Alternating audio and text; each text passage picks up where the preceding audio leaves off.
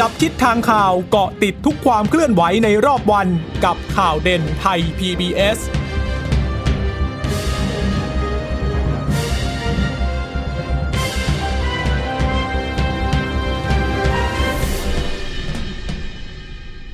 วัสดีค่ะ สวัสดีคุณผู้ฟังทุกท่านนะคะ ขอต้อนรับเข้าสู่ข่าวเด่นไทย PBS นะคะ เจอกันเป็นประจำทุกวันจันทร์ถึงศุกร์เวลา 15 นาฬิกาอย่างนี้นะคะ พบกับดิฉันพึ่งนภาคล่องพยาบาล และวันนี้นะคะ คุณชนชนานพร้อมสมบัติผู้ช่วยบรรณาธิการจับตาสถานการณ์ก็จะมารายงานข่าวให้คุณผู้ฟังนั้นได้รับทราบกัน สวัสดีค่ะ คุณชนชนานค่ะ สวัสดีค่ะ ค่ะ วันนี้คงขออนุญาตเริ่มต้นด้วยสิ่งใหม่ ๆ อีกอย่างหนึ่งของไทย PBS นะคะ ค่ะ วันนี้นอกจาก เปิดเทอมวันแรกของนักเรียนทั่วประเทศนะคะ ก็เป็นวันแรกที่ไทย PBS แล้วก็พันธมิตรทางการศึกษาเริ่มออกอากาศ Active Learning TV หรือว่า ALTV ทีวีเรียนสนุกเป็นวันแรกนะคะ ALTV เนี่ยออกอากาศทางช่องทีวีดิจิตอลหมายเลข 4 ค่ะ รวมถึงทางช่องดิจิตอลทุกช่องทางนะคะ ดูได้ทาง YouTube ทาง Facebook นะคะ รวมถึงทางเพจด้วย โดยไทย PBS เนี่ยยื่นขออนุญาตกสทช ไปเมื่อเดือนพฤษภาคมที่ผ่านมานะคะท่ามกลางวิกฤตการเรียนของเด็กนักเรียนทั่วประเทศอย่างที่เราทราบกันแล้ว แล้วก็ใช้เวลาในการเตรียมการออกอากาศเนี่ยไม่ถึง 2 เดือน เพื่อตอบสนองความต้องการของชีวิตวิถีใหม่ไปสู่การเรียนรู้แบบรูปแบบใหม่นะคะ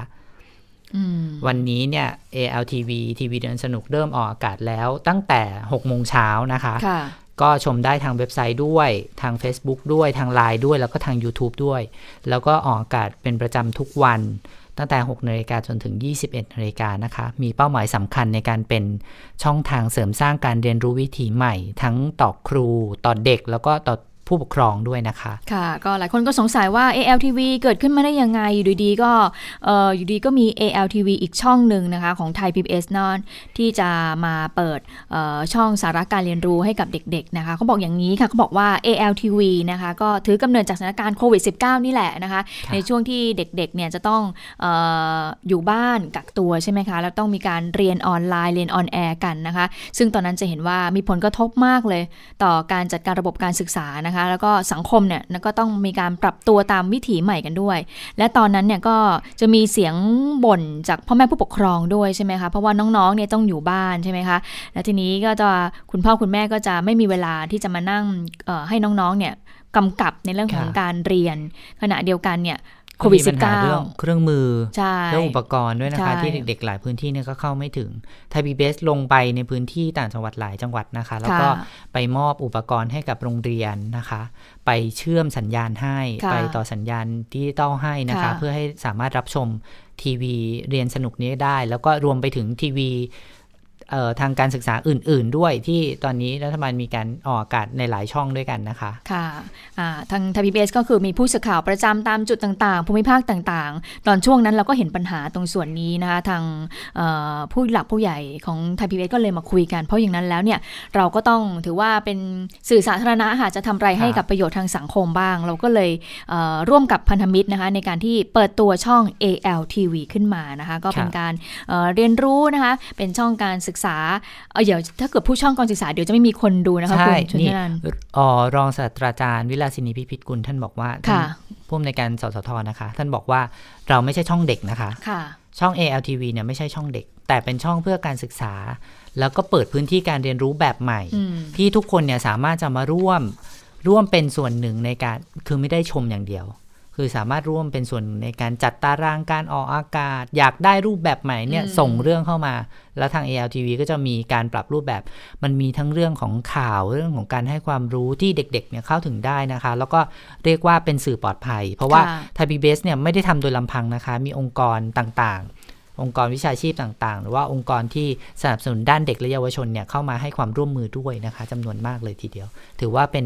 อีกรูปแบบหนึ่งของการเรียนรู้ก็หวังว่าจะเป็นประโยชน์กับทุกท่านวันนี้รับชมได้แล้วนะคะ ทางช่องหมายเลข4ค่ะค่ะ ก็ฝากด้วยอีกช่องหนึ่งนะสำหรับเอ่อ ALTV ช่องของไทย PBS นะคะค่ะทีวีเรียนสนุกนะคะ รับรองเออแน่นอนว่ามีรายการที่น่าสนใจมากเลยนะ ที่เด็กๆ น้องๆ หนูๆ นะคะ ที่คุณพ่อคุณแม่สามารถปล่อยน้องเนี่ยให้ชมช่องของไทยใช่ PBS ได้ ให้นั่แบงบหน้าว่าทีนั่งวีได้แช่แบบได้ไม่ต้องนานๆห่เลวงยไม่ต้องห่วงค่ะนะคะค่ะค่ะอะทีนี้เรื่องของการเปิดเทอมวันแรกนะ วันนี้คุณชนันรถติดไหมคะตอนเช้าหรือว่ามันยังไม่เอ่อ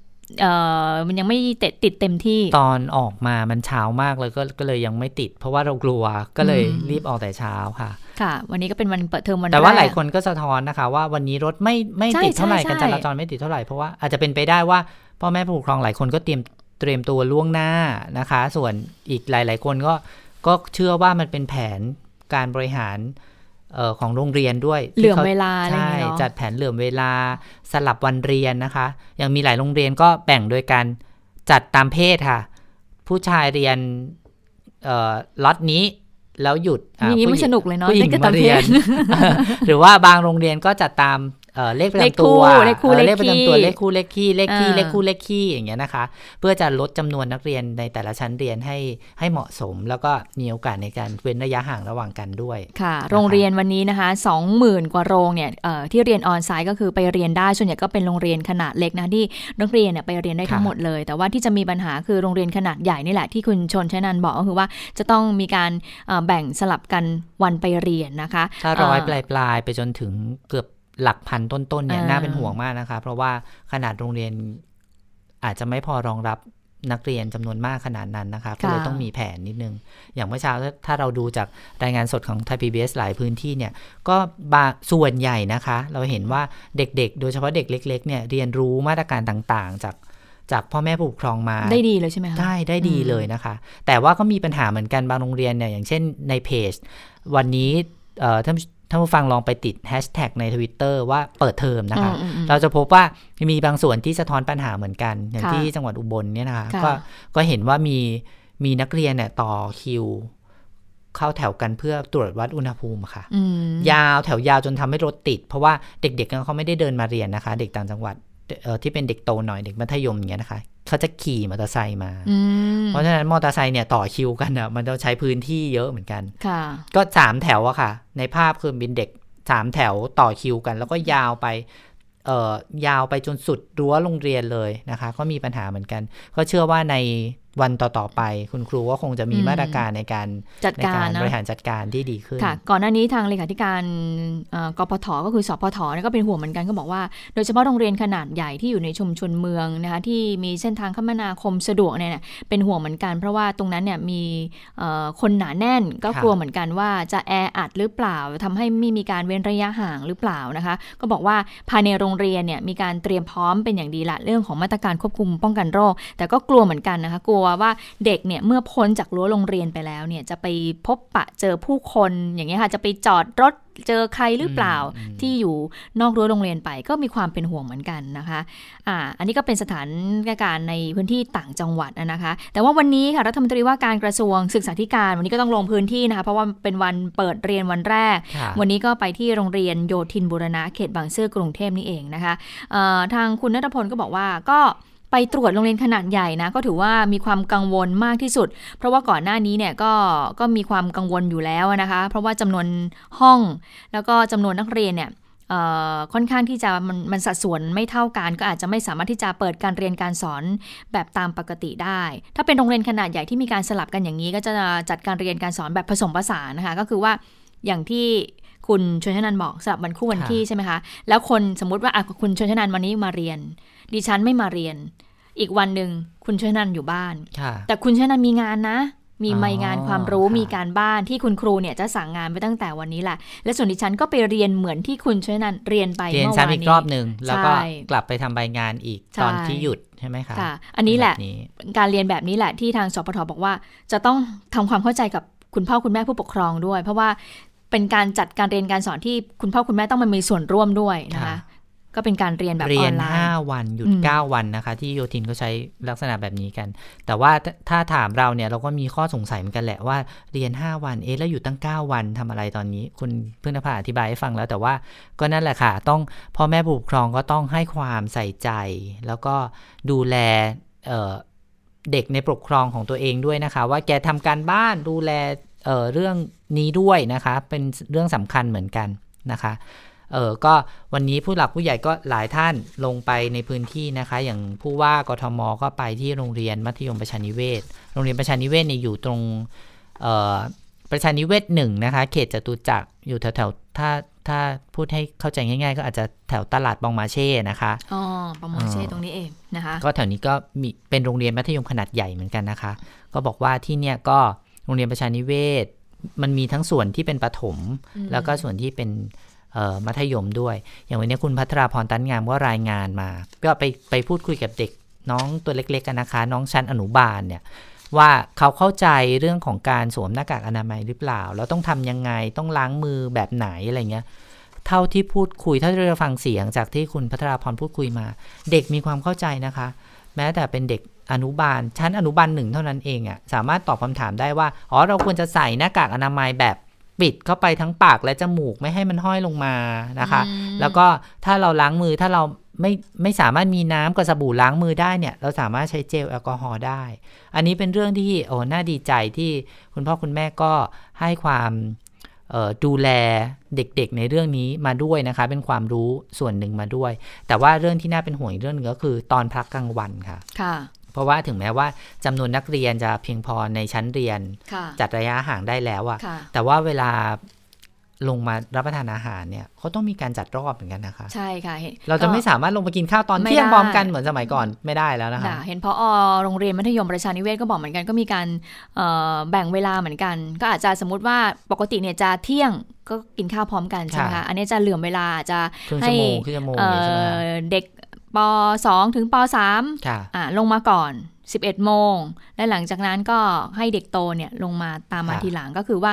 พูดง่ายๆว่าเหลื่อมเวลาทานข้าวเหมือนกัน เพราะว่าห้องอาหารเป็นห้องอาหารร่วมแล้วใช่ไหมคะ เพราะฉะนั้นเนี่ยมันก็ต้องเป็นพื้นที่ที่มีเปิดร่วมก็ต้องระวังในเรื่องของโควิด -19 เหมือนกันเข้าใจว่าพื้นที่ก็คงไม่เพียงพอด้วยนะคะ ถ้าให้เด็กลงมาโดยที่ไม่เว้นระยะห่างเนี่ยมันก็คงเป็นเรื่องที่น่าเป็นห่วง ทีนี้ถ้าเท่าที่เราดูภาพเขาก็มีการทำเป็น partition เป็น partition ใสๆกั้นเด็กนะคะ แล้วก็ให้เด็กนั่งห่างกันหน่อย คือคือถ้าถ้าไปดูในภาพรวมเนี่ยก็คือดูแล้วโรงเรียนก็มีการเตรียมความพร้อมนะแต่ว่าในแนวทางปฏิบัติจริงๆเนี่ยมันก็ต้องมาดูอีกทีนะเพราะว่ามันก็ค่อนข้างใจยากอยู่เหมือนกัน เพราะว่าเด็กๆอะเขา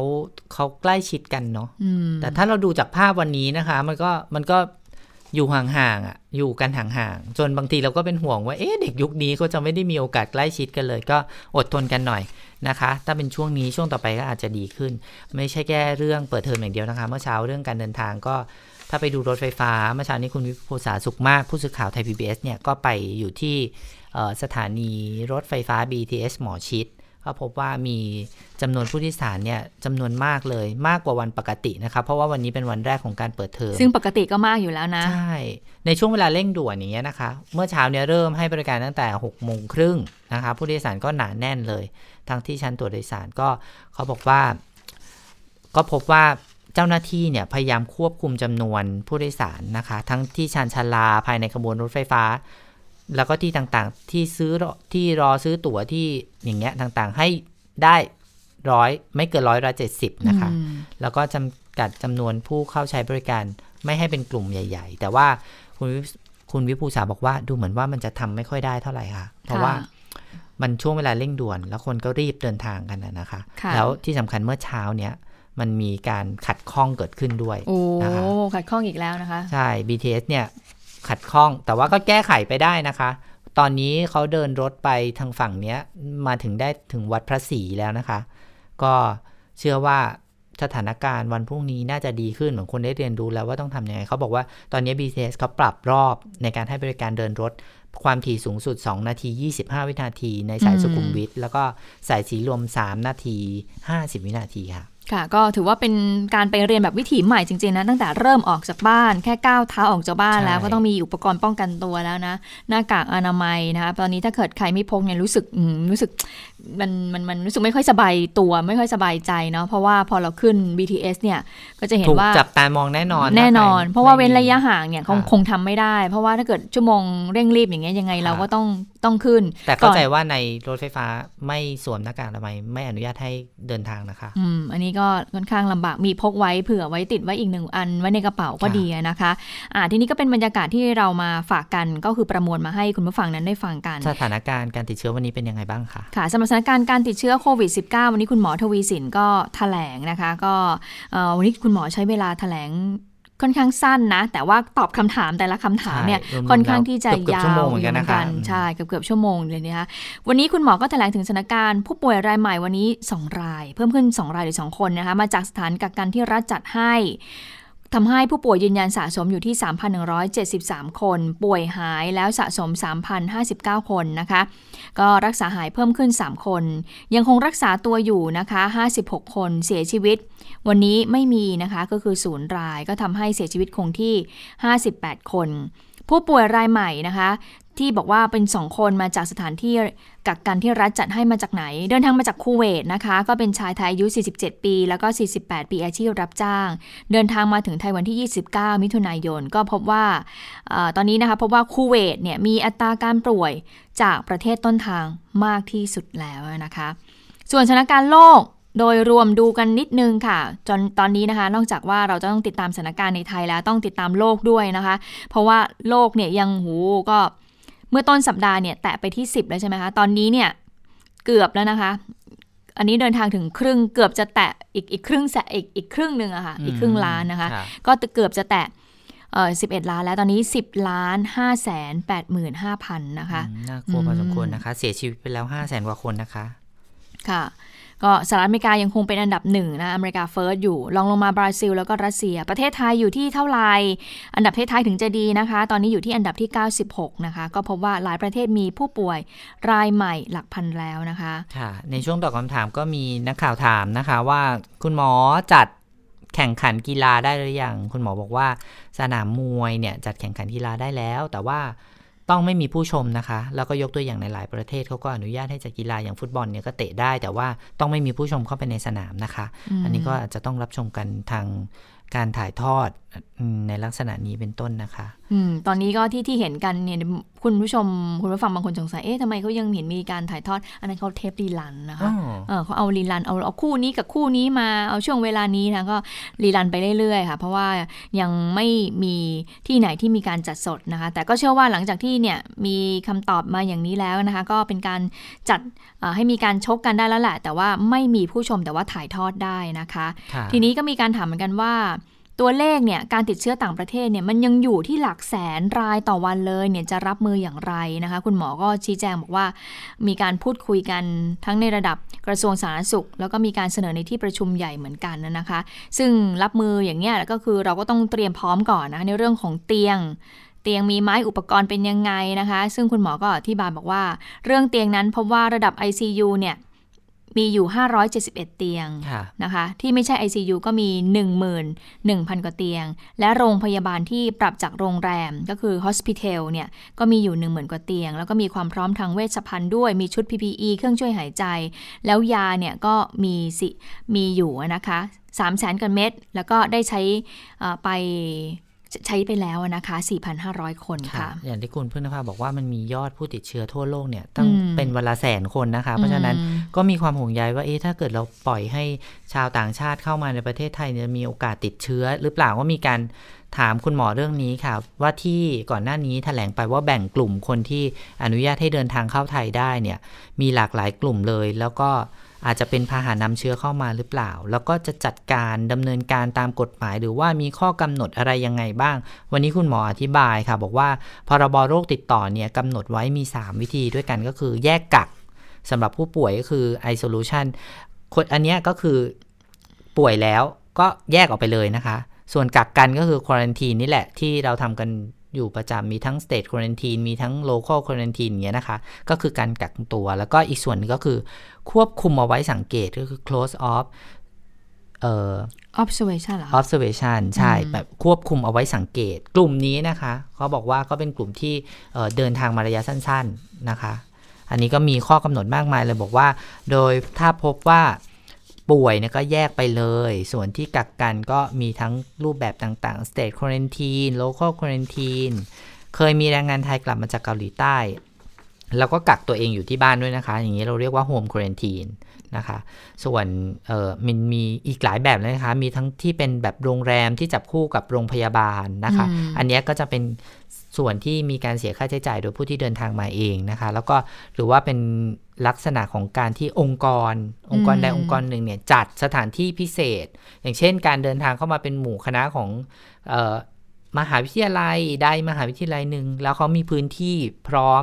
ที่จะทำการกักตัวอยู่แล้วเนี่ยเขาขออนุญาตก็ทำเป็นกลุ่มได้เหมือนกัน อันนี้ต้องดูเป็นเคส by เคสแล้วก็ดูตามการขออนุญาตนะคะ บอกว่าความชัดเจนในการผ่อนปรนชาวต่างชาติ 6 กลุ่ม ก็คือว่าให้เข้ามาได้ 200 คนต่อวัน ตามข้อกำหนดออกมาเนี่ยมันมีอยู่ 11 กลุ่มด้วยกันนะคะ ก็อย่างเช่น ผู้ที่มีสัญชาติไทย สามารถเข้ากักกันได้ตามข้อกำหนดเอ่อสเตทควอนที่หลายที่อย่างเงี้ยนะคะ ก็มีโคต้าให้ 500ถึง600 คนต่อวัน แต่บอกว่าตอนนี้มันลดจำนวนลงแล้วแหละ เพราะว่าเออคนที่ขอเข้าเดินทางเข้าประเทศเนี่ยก็มีการจัดคิวให้ค่อย ๆ เดินทางเข้ามานะคะ ก็ลดจำนวนไป เพราะว่าเที่ยวบินเนี่ยมีไม่เยอะ แล้วก็มีผู้ที่ได้รับการยกเว้นอย่างเช่น แขกของรัฐบาล ก็ให้ใช้วิธีคุมไว้สังเกตอาการกลุ่มอย่างที่บอกว่าเออ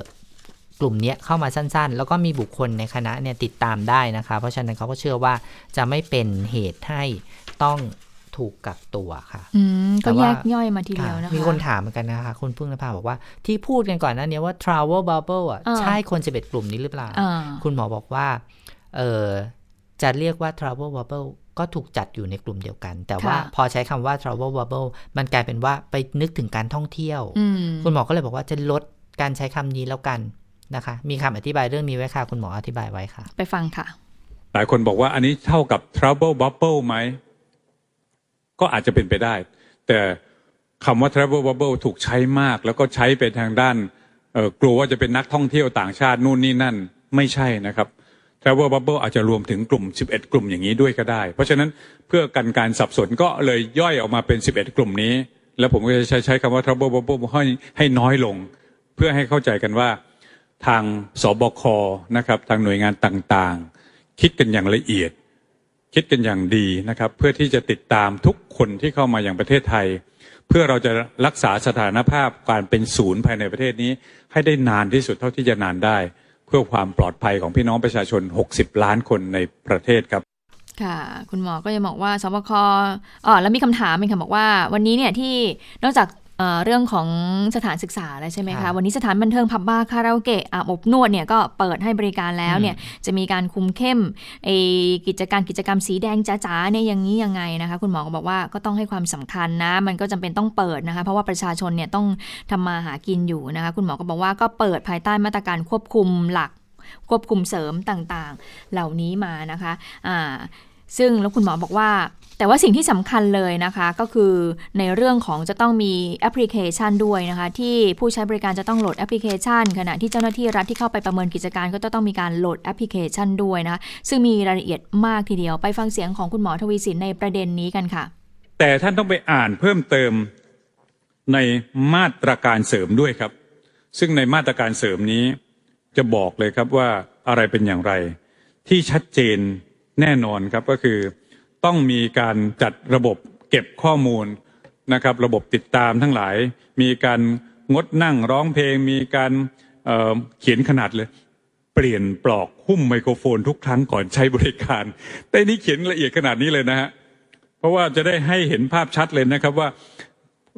มาตรการทางเชิงนี้สบคห่วงใยมาก ๆ ถึงขนาดเขียนเข้ามาเป็นอยู่ในข้อกำหนดเลยนะครับ มีหลากหลายในนั้นนะครับ แล้วก็ รวมถึงสาวพนักงานอย่าเรียกว่าสาว พนักงานเชียร์เบียร์นะครับ งดกิจกรรมการส่งเสริมการขายทุกรูปแบบโปรโมชั่นลดราคาขายพ่วงอะไรทั้งหลาย ยิบในนั้น ขอให้ท่านเข้าไปดู แล้วระบบตรงนี้หน่วยงานรับผิดชอบที่คอลัมน์ซ้ายสุดเนี่ยจะเข้าไปตรวจโดยสปกสพม ฝ่ายมั่นคง ฝ่ายส่วนของพื้นที่ท้องถิ่น นะครับ ถ้าเป็นพัทยาถ้าเป็นอะไรก็เป็นสปกพัทยาเป็นอะไรก็แล้วแต่นะครับ ของจังหวัดทั้งหลายเนี่ยเขาก็สนที่กำลังไป โดยที่เขาจะต้องมีแอปที่ลงไว้ก็คือ ผู้พิทักษ์ไทยชนะ เข้าไปเพื่อการแอบกันการแอบอ้าง แล้วเข้าไปประทานโทษอย่างที่เขาใช้คำว่าไปเบ่งไปตรวจไปออขอดูอะไรที่มันไม่ถูกไม่ต้อง อันนี้ก็จะมีมาตรการการควบคุมกำกับ ทั้งคนที่เข้าไปตรวจแล้วก็กิจการด้วย ค่ะ ก็เรียกว่าเยอะทีเดียวมาตรการหลักมาตรการรองดิฉันก็ได้มีโอกาสไปไปไปไปสัมภาษณ์พูดคุยกับค่ะทางเอ่อผู้ประกอบการสถานบันเทิงนะคะเอ่ออย่างที่จังหวัดเลยเนี่ยอันนี้เขาบอกว่าเขาไม่ค่อยห่วงเท่าไหร่เรื่องของมาตรการเนี่ยเอ่อพร้อมทำอยู่แล้วนะคะอยากที่จะเปิดอยู่แล้ว เพราะว่ามันไม่ไหวแล้ว 3 เดือน ถ้าไม่เปิดเนี่ยเอ่อพนักงานในร้าน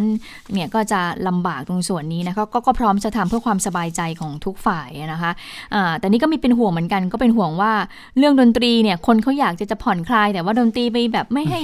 ไม่คือไม่ให้แบบว่าเป็นสิแบบปลุกเร้าอะไรนะอืมอารมณ์ใช่ใช่ไม่ให้แบบว่า ให้ฟังกันนิ่งๆให้ฟังกันนิ่งๆอย่างเงี้ยเขาบอกว่าเขาเป็นห่วงเหมือนกันไให้ตะโกนไม่ให้แล้วอย่างเงี้ยร้ตมะไรเขาก็เป็นห่วงว่าแล้วอย่างเงี้ยจะมีใครมาก็เป็นห่วงเหมือนกันนะคะ ตรงส่วนนี้แต่เขาบอกว่าก็มีการจัดเตรียมสถานที่ไว้ด้านนอกเหมือนกันปกติเนี่ยคือเขาแค่มีภายในร้านใช่ไหมคะแต่ทีนี้เขาบอกว่าเมื่อมีมาตรการอย่างเงี้ย เขาก็เลยต้องไปจัดโซนด้านนอกร้าน เพื่อให้มีระยะห่างมากขึ้น แล้วก็ให้ฟังดนตรีไกลๆค่ะแล้วก็แล้วก็มีเป็น open air ว่าง่าย ๆ แล้วก็แบบว่าไม่เน้นขายเครื่องดื่มแล้ว ถ้าด้านนอกจะเน้นแบบนั่งกินสังสรรค์อาหารค่ะกันมากกว่า ก็คือพูดง่ายเขาก็ต้องปรับตัว เพราะอ๋อเขาดูรายละเอียดเนี่ย22ข้อก่อนอันนี้ที่ออกมาแล้วเขาบอกว่ามันยากอยู่เหมือนกันนะค่ะมันยากอีกแล้วเนี่ย และยิ่งอย่างที่วันอย่างวันเนี้ยที่ฉันฟังคุณเออพึ่งนภา เล่าในจับตาสถานการณ์บอกค่ะว่ามาตรการหลักในการเปิดร้านเนี่ยก็คือได้ไม่เกินเที่ยงคืนอืมทุกกรณีเลยใช่ภาค่ะยในร้านก็ต้องจัดให้มีระยะห่าง 1 เมตร อันนี้ก็ยากแล้วนะคะค่ะแล้วก็จำกัดผู้ใช้บริการพื้นที่ 4 ตารางเมตรต่อคน แล้วคุณจะคุณชนชนานคุณคุณไปเที่ยวอย่างเงี้ยส่วนใหญ่สถานที่พวกนี้มันแคบนะ ใช่แล้วอย่างเงี้ยห้ามร่วมโต๊ะกับผู้อื่นเออที่จัดไว้ให้ระหว่างโต๊ะก็ต้องห่างกัน 2 เมตร หรือว่าทำฉากกั้น ใช่ มีระยะ 1.5 เมตร ระหว่างโต๊ะต้องทำความสะอาดห้องสุขาอันนี้เป็นมาตรการใช่มาตรการหลักอะนะคะ ส่วนค่ะมาตรการเสริมบอกว่าต้องตั้งจุดคัดกรองตรวจวัดอุณหภูมิมีระบบรอคิว อันนี้ซึ่งเป็นรายละเอียดปลีกย่อยซึ่ง คุณหมอก็ย้ำว่ามันต้องทำอืมมันต้องทำแต่ว่าเราก็ห่วงเหมือนกันว่าในแง่ธุรกิจเนี่ยเขาจะเดินกันไปทางไหนใช่แล้วก็จะทำกันได้ยังไงนะอ่าคะทีนี้ที่เลยเนี่ยก็เลยดูแล้วไม่ค่อยมีปัญหา แต่ที่น่าเป็นที่น่าเป็นห่วงแล้วมีความเคลื่อนไหววันนี้ก็คือที่บางลาบางลาอืมนี่คืออยู่ในพื้นที่หาดป่าตองใช่ไหมเขาบอกค่ะเส้นนั้นน่ะถนนเส้นบางลาคล้ายๆเหมือนถนนข้าวสารในบ้านเรา ใช่แล้วก็จะเป็นร้านเล็กใช่ๆที่เปิดติดติดติดติดๆกันนะคะเออถ้าเกิดว่าใครเคยได้ไปก็เหมือนร้านริมหาดนะคะใช่แล้วทีนี้ฉันก็ถามเขาว่า เนี่ยตอนนี้ผู้ประกอบการผู้ประกอบการที่นั่นพร้อมยังเขาบอกว่าเอาพูดจริง ๆ เลยนะ ตอนเนี้ยไม่พร้อมหรอกสามสิบเปอร์เซ็นต์อืมเพราะว่าตรการยิบย่อยออกมาเนี่ยดูแล้วเนี่ยก็ก็ก็ทำไม่ได้ทั้งหมดเลยนะ และที่สำคัญก็คือจำกลับมาเปิดได้ยังไงเมื่อ 3 เดือนที่ผ่านมาเนี่ย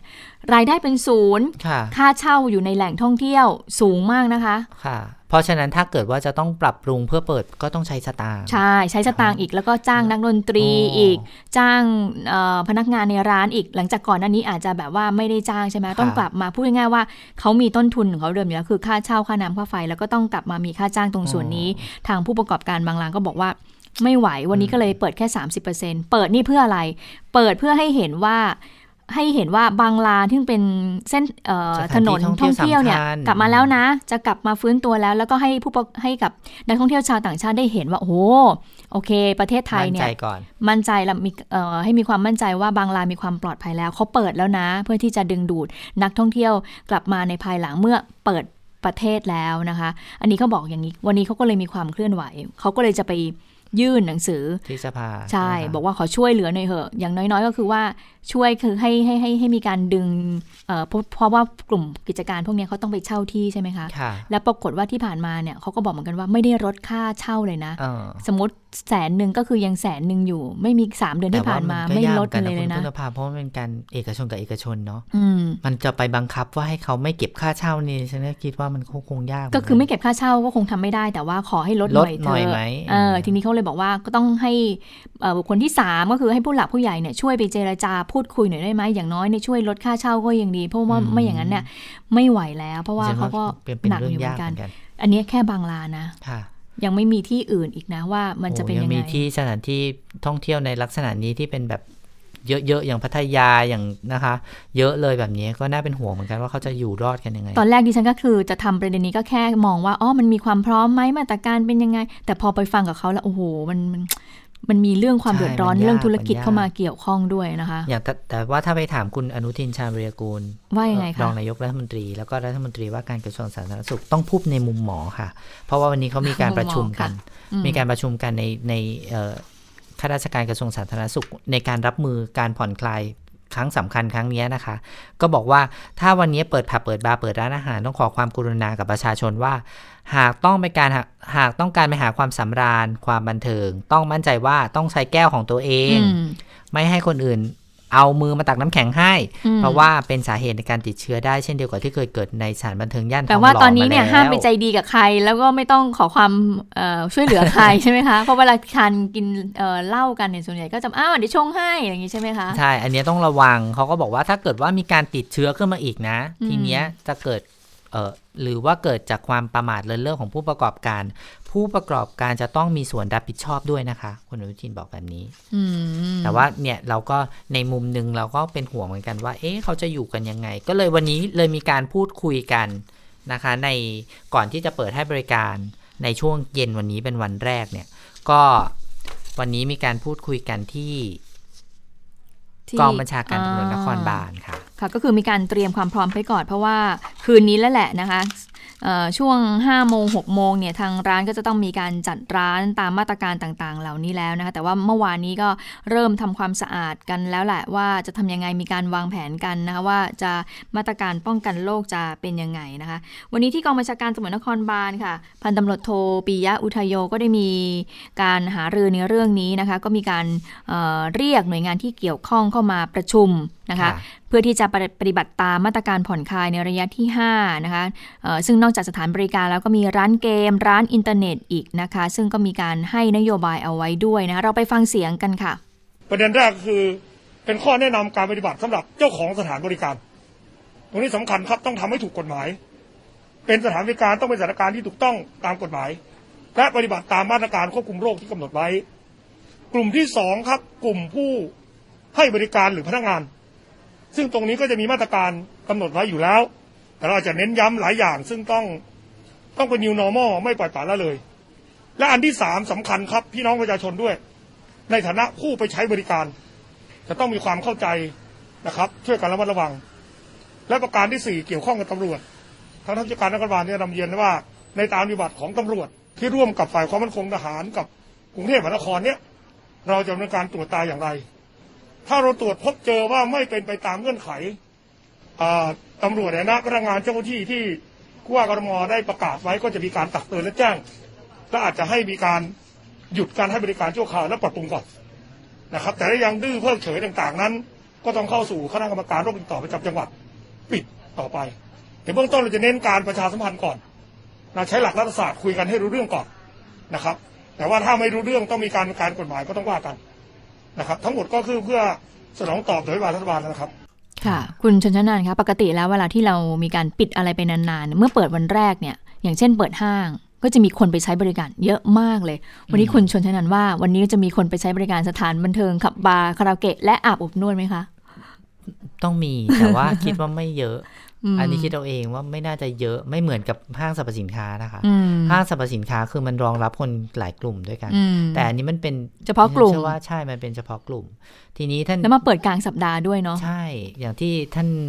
พลตำรวจโทปิยะท่านท่านบอกเมื่อกี้ก็คือว่ามีความผิดด้วยนะคะ ถ้าสมมติว่าไม่ปฏิบัติตามเนี่ยใช่ก็คือถึงขั้นปิดสถานบริการเลยแล้วเพราะว่ามีกฎหมายกำกับดูแลอยู่แล้ว ใช่ สบคเน้นย้ำเลยบอกว่าถ้าเกิดว่าพบเอ่อสถานที่ใดเนี่ยติดเอ่อ มีคนติดโควิด -19 ผู้ประกอบการร้านนั้นเนี่ยต้องได้รับโทษด้วยนะคะค่ะอืมแล้วก็เนี่ยถ้าดูอย่างนี้นะคะ มีหลายกลุ่มที่เข้าไปหารือในวันนี้ แต่ค่ะมีกลุ่มหนึ่ง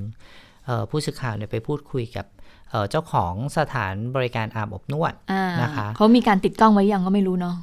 แต่ว่าออกทีวีเราไปแล้วนะคะ แต่ว่าดิฉันก็ไม่ได้เขียนว่าถ้าเขาทำอาบอบนวด เห็นว่าเออเขาเป็นเขาเป็นผู้ประผู้กอบประกอบการสถานรบริการอ่าค่ะอ่าก็เขาก็บอกว่าอู้เขายังไม่พร้อมอื ที่เขามาคุยวันเนี้ย เพราะว่าเขาอยากรู้ว่าข้อกำหนดมันเป็นยังไงกันแน่อ๋อคือเขายังไม่ชัดเขายังไม่มันไม่ชัดเจนในเรื่องข้อข้อกำหนด ใช่เขาบอกว่า แต่ว่าเขาบอกว่าสามารถเว้นระยะห่างได้นะคะ คุณเพื่อนภาฟังเสียงเขาค่ะ ค่ะ เรื่องมาตรการที่เขาให้ออกมาเรื่องเรื่องเอ่ออะไรอะต้องกั้นชงกั้นฉากอะไรเวลานั่งอะไรเงี้ย เรายังไม่พร้อม ก็เลยต้องรอทำลายให้พร้อมก่อนไม่เปิดทีเดียว ก็คือแปลว่าอย่างของเราจริงๆเราก็ พอพอจะบริหารจัดการได้ ไม่ได้อยากจะเปิดแล้วหรืออะไร แต่ว่า เรียกว่าอยากให้รัฐเองก็ชัดเจนแล้วเราก็สามารถเปิดได้แบบยาวๆไปเลยดีกว่านี่ใช่ไหมคะครับผม ก็ให้มันชัดเจนว่าว่าอะไรมันถูกต้องไม่ถูกต้องอะไรเงี้ย ก็รอรอสักสองสามวันก่อนค่อยเปิด ให้มันเรียบร้อยอยากให้ร้านมันเรียบร้อยถ้าพูดถึงมาตรการโดยภาพรวม เช่นการเว้นระยะการการจำกัดจำนวนคนเข้าไปหรือการจำหน่ายเครื่องดื่มเองก็ตามแต่อะไรพวกเนี้ย มันมันมันมีตรงไหนที่มองว่ามันอาจจะไม่เหมาะกับกายภาพสถานบริการอาบอบนวดไหมคะพี่ ของเราเหรอเว้นระยะเนี่ยมันก็ ถ้ามันไม่เหมาะไม่เหมาะกับพวกพนักงานที่จะนั่งนั่งเนี่ยมันจะเว้นระยะมันจะนั่งกันได้น้อย อะไรอย่างเงี้ย แล้วก็ตามห้องตามอะไรมันมันกว้างอยู่แล้ว มันมีพื้นที่อยู่แล้ว เพราะว่ามันที่ใหญ่อยู่แล้ว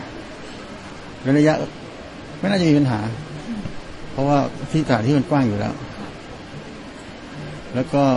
การเข้าออกเราก็ ก็ทำตามนโยบายเขาทุกอย่างเลยมีให้เขาตอนนี้ขอเข้าขอเข้าชัดเจนก็เลยมาประชุมวันนี้ว่า ว่าอะไรที่เรายังปกตกปกพร่องบ้างอะไรเงี้ยเอาให้มันชัวร์ถึงจะเดี๋ยวค่อยเปิดทีหลังรออีกวันสองวันค่อยเปิด ประมาณนั้น อืมเขาจะรอยสักวันสองวันค่อยเปิด แต่ว่าเขายืนยันนะคะ ว่าเขาเว้นระยะห่างได้ เพราะว่าสถานที่กว้างขวางพอสมควรอยู่แล้ว แต่ว่าที่ห่วงก็คือว่าห่วงน้องๆ พนักงานจะนั่งติดกันอืมอันนี้อันนี้ต้องต้องต้องฟังแล้วต้องตีความแปลกันนิดนึงนะคะ ว่าว่ายังไงนะคะ ว่าห่างกันได้ยังไง ซึ่งก็มีคำถามเหมือนกันว่าอาบอบนวดเนี่ยจะมีการเว้นระยะห่างยังไงเออมันเพราะว่ามันเป็นสถานที่ปิดนะเนาะก็เราก็เลยค่ะไม่รู้ แต่ว่าอย่างเช่นผับบาร์คาราโอเกะเนี่ยเว้นระยะห่างเรายังพอรู้เนาะเอานั่งวันนี้โต๊ะห่างกันอะไรอย่างนี้แล้ววันมีนี้ท่านผู้ช่วยผบตรก็ พูดถึงเรื่องเรื่องการค้าประเวณีด้วยนะคะบอกว่าค่ะในอาบอบนวดอะมันห้ามการค้าประเวณีอยู่แล้วนะเออเออเพราะฉะนั้นใครที่มีคำมีข้อสงสัยว่า อุ้ยทำไม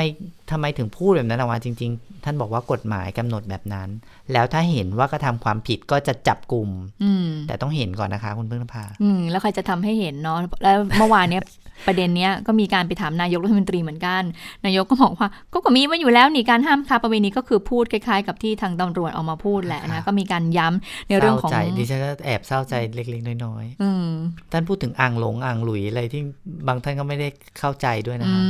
มนะคะแต่ทีนี้พอนายกเมื่อวานนี้นายกก็พูดอยู่คำหนึ่งบอกว่าโอ้ยพอ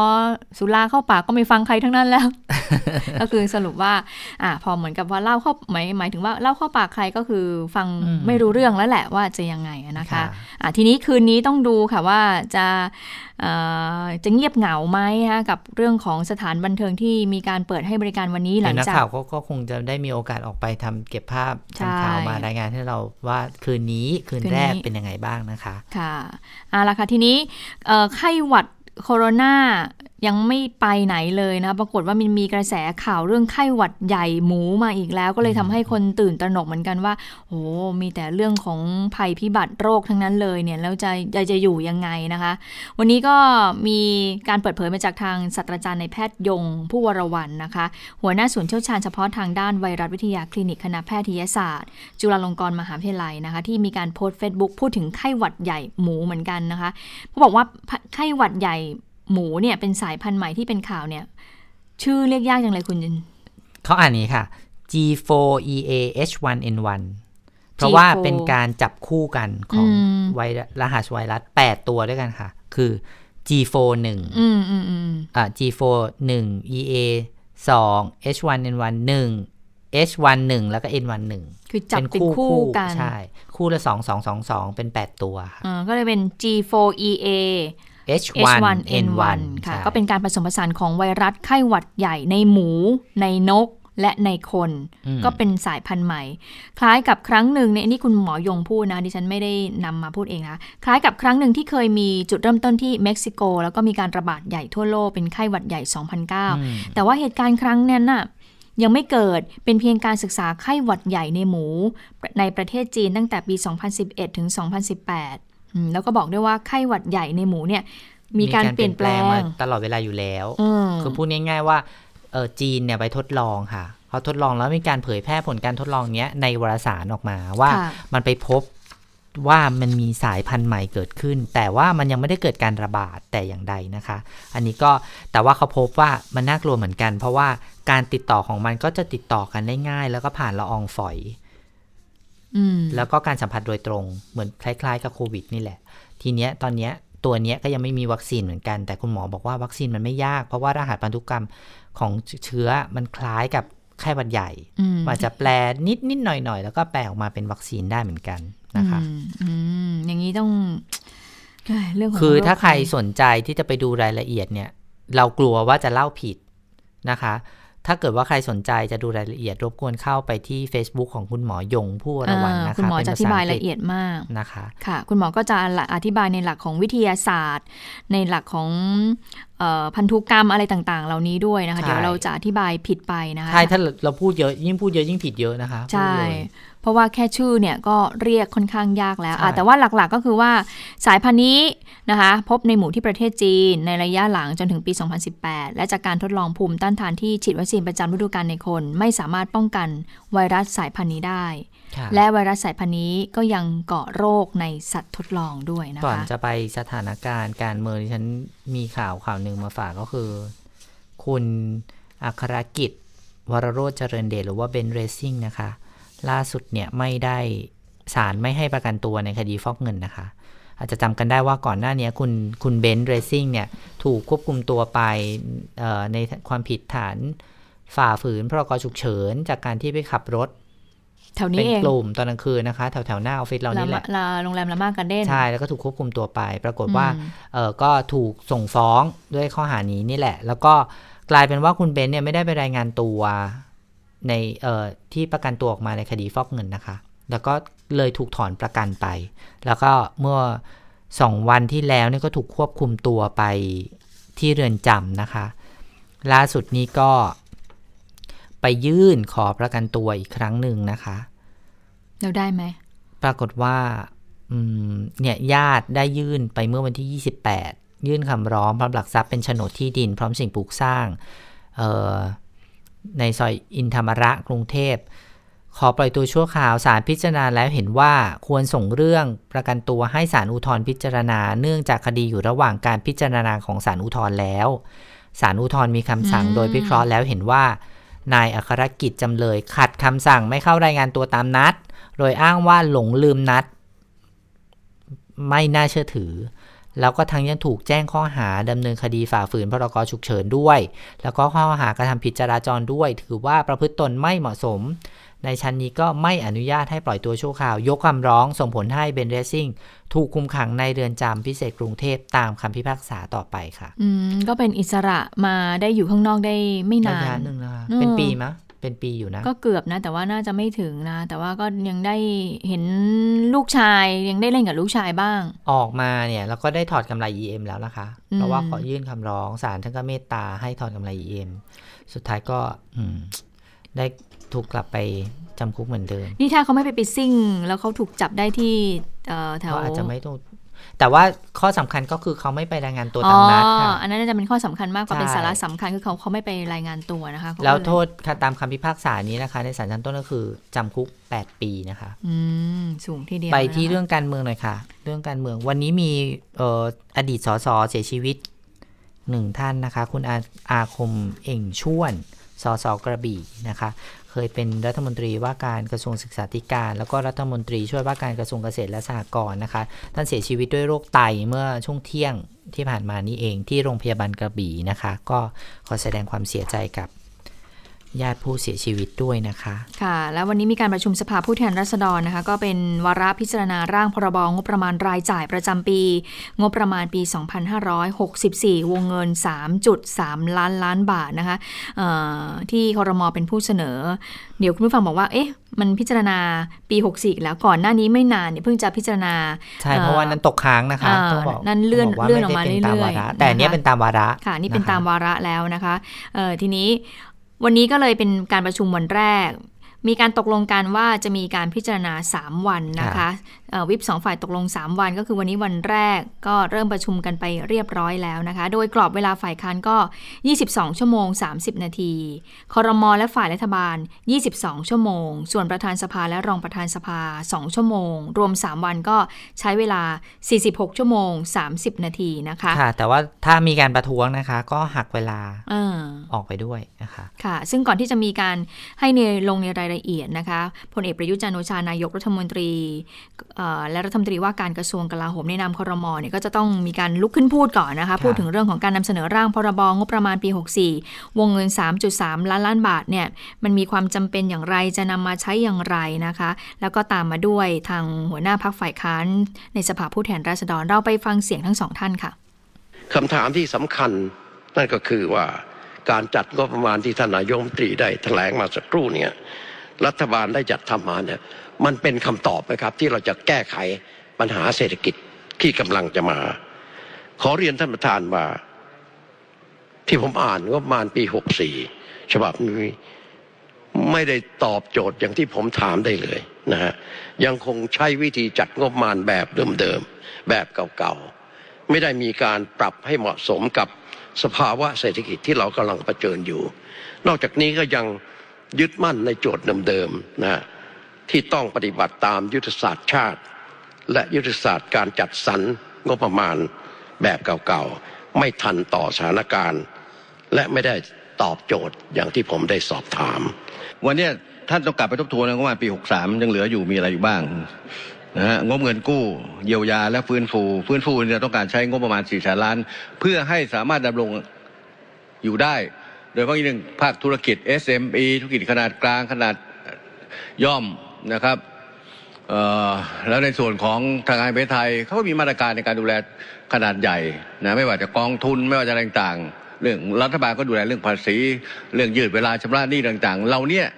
ท่านต้องยอมรับว่าสิ่งเหล่านี้บางทีที่เราปล่อยที่เราปล่อยออกไปมาตรการไป มันทำให้การจัดเก็บไม่ได้มันลดลงใช่ไหมครับพอถึงเวลาตรงนั้นท่านไปพูดตรงโน้น ว่าต้องลดตรงนี้ลดตรงนั้นตรงนี้แต่ถึงเวลาวันนี้ท่านบอกว่ารายได้ลดลง มันก็แน่นอนนะครับ มันต้องลดลงแน่นอน แต่มาตรการในการเตรียมการว่าวันหน้าเราจะหารายได้อย่างไรท่านต้องไปติดตามที่รัฐบาลมีโครงการแต่เพิ่มขึ้นมาบ้างนะไม่ว่าจะเรื่องของการปรับปรุงเรื่อง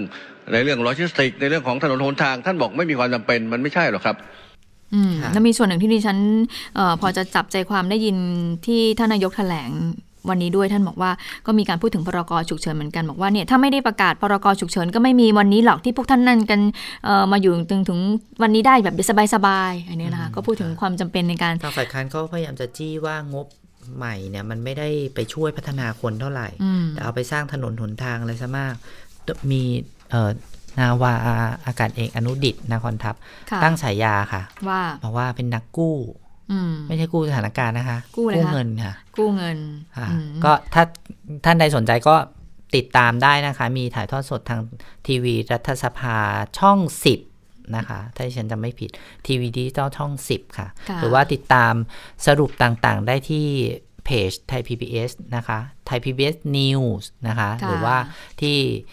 ทุกช่วงข่าวของไทย PBS ด้วยก็มีการนำเสนอเรื่องนี้นะคะค่ะก็ช่วงนี้ไปติดตามสถานการณ์โลกกับคุณสวรักษ์ค่ะสวัสดีค่ะคุณสาวรักษ์ค่ะ สวัสดีค่ะคุณผู้ฟังสวัสดีทั้งสองท่านค่ะ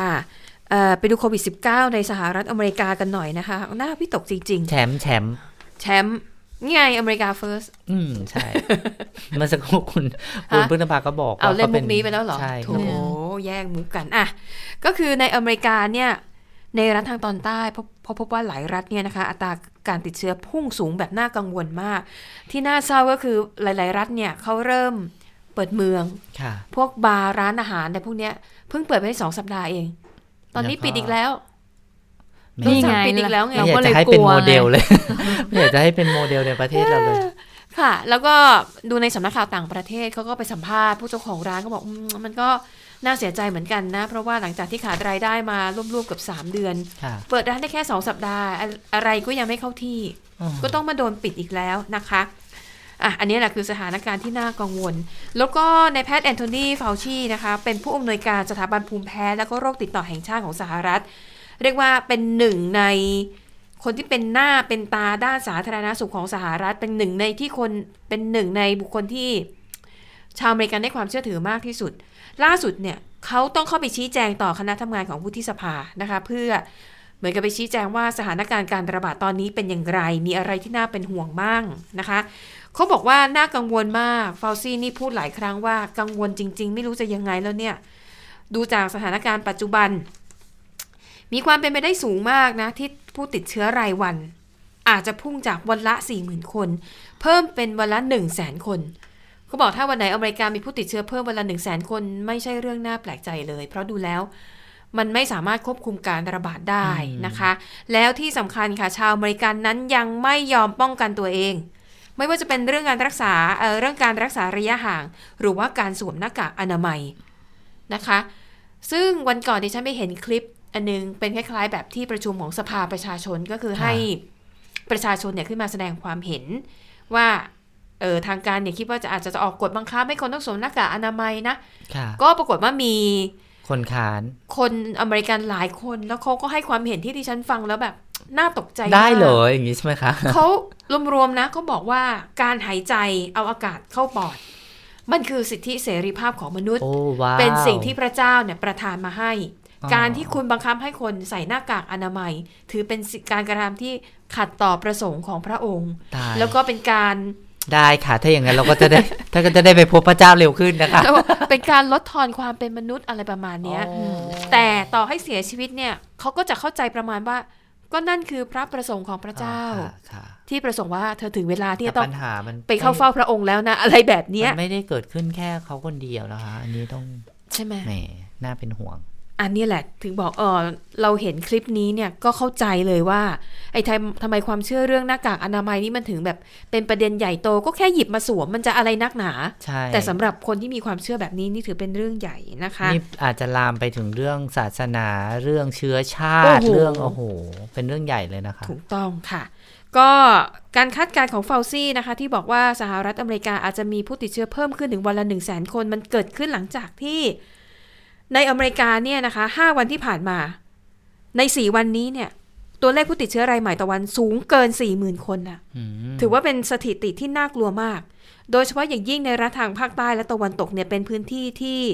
มีการระบาดรุนแรงเอ่อคือบางรัฐเนี่ย คือก็ไม่ได้ให้เหตุผลชัดๆนะว่าทำไมถึงเป็นรัฐทางตอนใต้แล้วก็ทางตะวันตก แต่อย่างบางรัฐเนี่ยเขาบอกว่าผู้ติดเชื้อรายใหม่ส่วนมาก อายุ 18-34 ปีค่ะแล้วพบว่ามักจะมีพฤติกรรมที่ไปติดมาจากพวกร้านอาหารอืมหรือไปอยู่ในที่ที่แออัด แล้วก็ไม่ให้ความสำคัญกับการเว้นระยะห่างทางสังคม แล้วก็หากจำกันได้เนี่ย มันเคยมีการชุมนุมต่อต้านการเหยียดสีผิวจากกรณีการเสียชีวิตของจอร์จฟลอยด์ค่ะ ไปชุมนุมกันแบบนั้นน่ะหน้ากากก็ไม่ใส่อืมแล้วก็ไม่ต้องพูดถึงเรื่องเว้นระยะห่างประประท้วงเบียดกันแล้วเบียดกันแล้วอีก็กต้องตะโกนต้องใช่ไหมถูกคะต้องมีเขาบอกโสนี่น่าจะเป็นปัจจัยที่ทำให้เอ่อในบางรัฐนะคะ มีผู้ติดเจออะมีผู้ติดเชื้อเพิ่มสูงขึ้น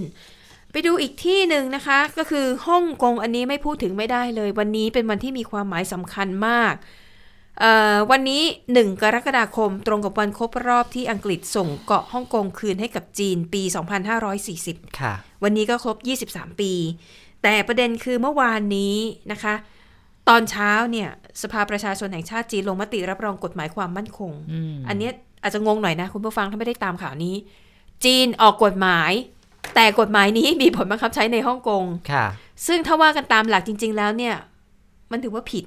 เพราะว่าเดิมเขาบอกว่าเป็นหนึ่งประเทศสองระบบใช่ไหมคะ แต่แล้วการออกกฎหมายฉบับนี้มา หมายความว่าเป็นกฎหมายที่บังคับทั้งในจีนและในฮ่องกงด้วยถูกอย่างนี้ใช่ไหมคะแล้วไอ้ตามตอนตอนที่อังกฤษจะคืนเกาะฮ่องกงคืนให้กับจีนเขามีการทำข้อตกลงกันค่ะชิโนบริตินอะไรเนี่ยเขาคุยกันมาหลายปีนะกว่าจะได้ร่างข้อตกลงออกมา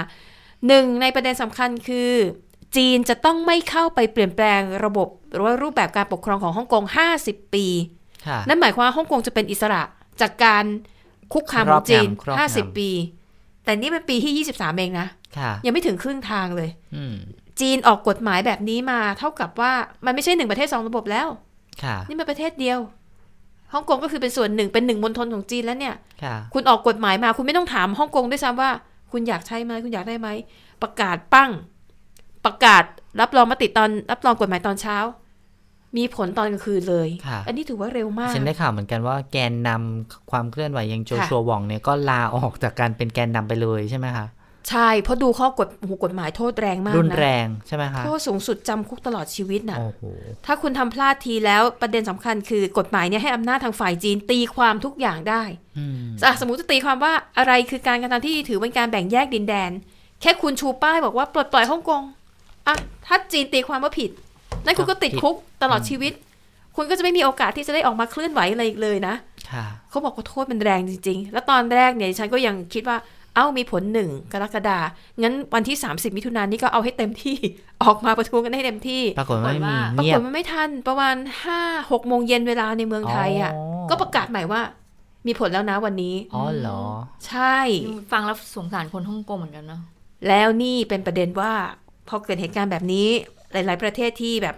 เอ่อยึดหลักประชาธิปไตยดิฉันก็ขอเดาตำหก่อนเลยว่าค่ะสหรัฐอเมริกาจะต้องยื่นไม้ยื่นมือออกมา หรือว่าออกเสียงมาแสดงความเห็นเรื่องนี้แน่นอน ก็มีอเมริกา มีแคนาดา แล้วก็มี Amnesty International ออกมาพูดคล้าย ๆ กันว่าผิดหวังกับจีน แล้วก็บอกว่าค่ะกฎหมายนี้ มันคือการ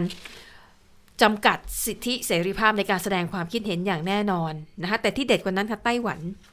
คือไต้หวันเนี่ยต้องบอกว่าสถานภาพคล้ายๆกับฮ่องกงนะ เพราะว่าใช่จีนเขาอะก็จับตาอ้างดูอยู่เนาะใช่ถ้าฮ่องกงถ้าถ้าจีนทำฮ่องกงสำเร็จไต้หวันนี่ก็ไต้หวันอาจจะยากแต่หดิน่อยฉันเชื่อว่า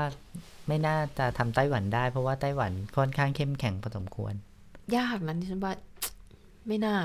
นี่เราก็คิดกันไปเองเออเนาะเราโดก็ยคิดพื้นฐานเพราะเราก็ไม่อยากขงให้ควไต้หวันเชื่แบอบของเราเองอยากให้ไต้หวันเป็นอย่างนี้ไงเพราะเราก็แฮปปี้ประเด็นคือไต้หวันนะคะเขาตั้งสำนักงานขึ้นมาเพื่อรับ เรื่องราวของชาวฮ่องกงที่อยากจะอพยพมาอยู่ไต้หวันคือตั้งออฟฟิศขึ้นมาโดยเฉพาะรับเรื่องเหล่านี้เลย โดยคุณสามารถย้ายมาที่ไต้หวันได้โดยให้เหตุผลว่าเอ่อโดยให้เหตุผลทางการอารเมืมองณ์อารมณ์ว่าผู้ลี้ภัยใช่ลี้ภัยมาอยู่กับชั้นแต่สี่ก่อนหน้านี้ก็มีอังกฤษใช่ไหมใช่ก่อนหน้านี้อังกฤษแล้วมีอังไต้กหฤษวันเคยเป็นอาณานิคมเคยเป็นใช่เจ้าไงอาแล้ณาวอันิงคกฤษมก็ฮ่บอองกกว่างไงเปิดให้คนฮ่องกงได้ ซึ่งปีที่ผ่านมาปีที่แล้วปีอ่า2019 มีไปแล้วหลายพันคนอืมที่ที่แบบ ดูว่าไม่ไม่ไม่น่าจะสู้จีนได้ก็หนีไปก่อนดีกว่าอืมแต่ปัญหาคือไต้หวันเนี่ยเขาไม่ได้มีกฎหมายที่รองรับการอพยพในรูปแบบนี้โดยตรงอ๋อค่ะดังนั้นการจะรับหรือไม่รับจะต้องพิจารณาเป็นกรณีกรณีไป แต่ก็ค่ะเปิดทางแล้วแหละอืมจะไปเรียนไปทำงานหรือว่าถ้าเป็นธุรกิจก็ไปเปิดออฟฟิศในไต้หวันเลยอืม ก็น่าจะแหม่ใจดีลงกับชาตัววมากชินกว่าเจียงอุยกูร์น่าจะใจดีกับเออครับใช่ค่ะก็ลองดูก็ลองดูค่ะค่ะ แล้วก็ติดตามกันต่อนะคะในข่าวข้ามมิติใหม่ทั่วไทย วันนี้ข่าวเด่นไทยเพชรเราสามคนลาไปก่อนนะคะ สวัสดีค่ะ สวัสสวัสดีค่ะค่ะ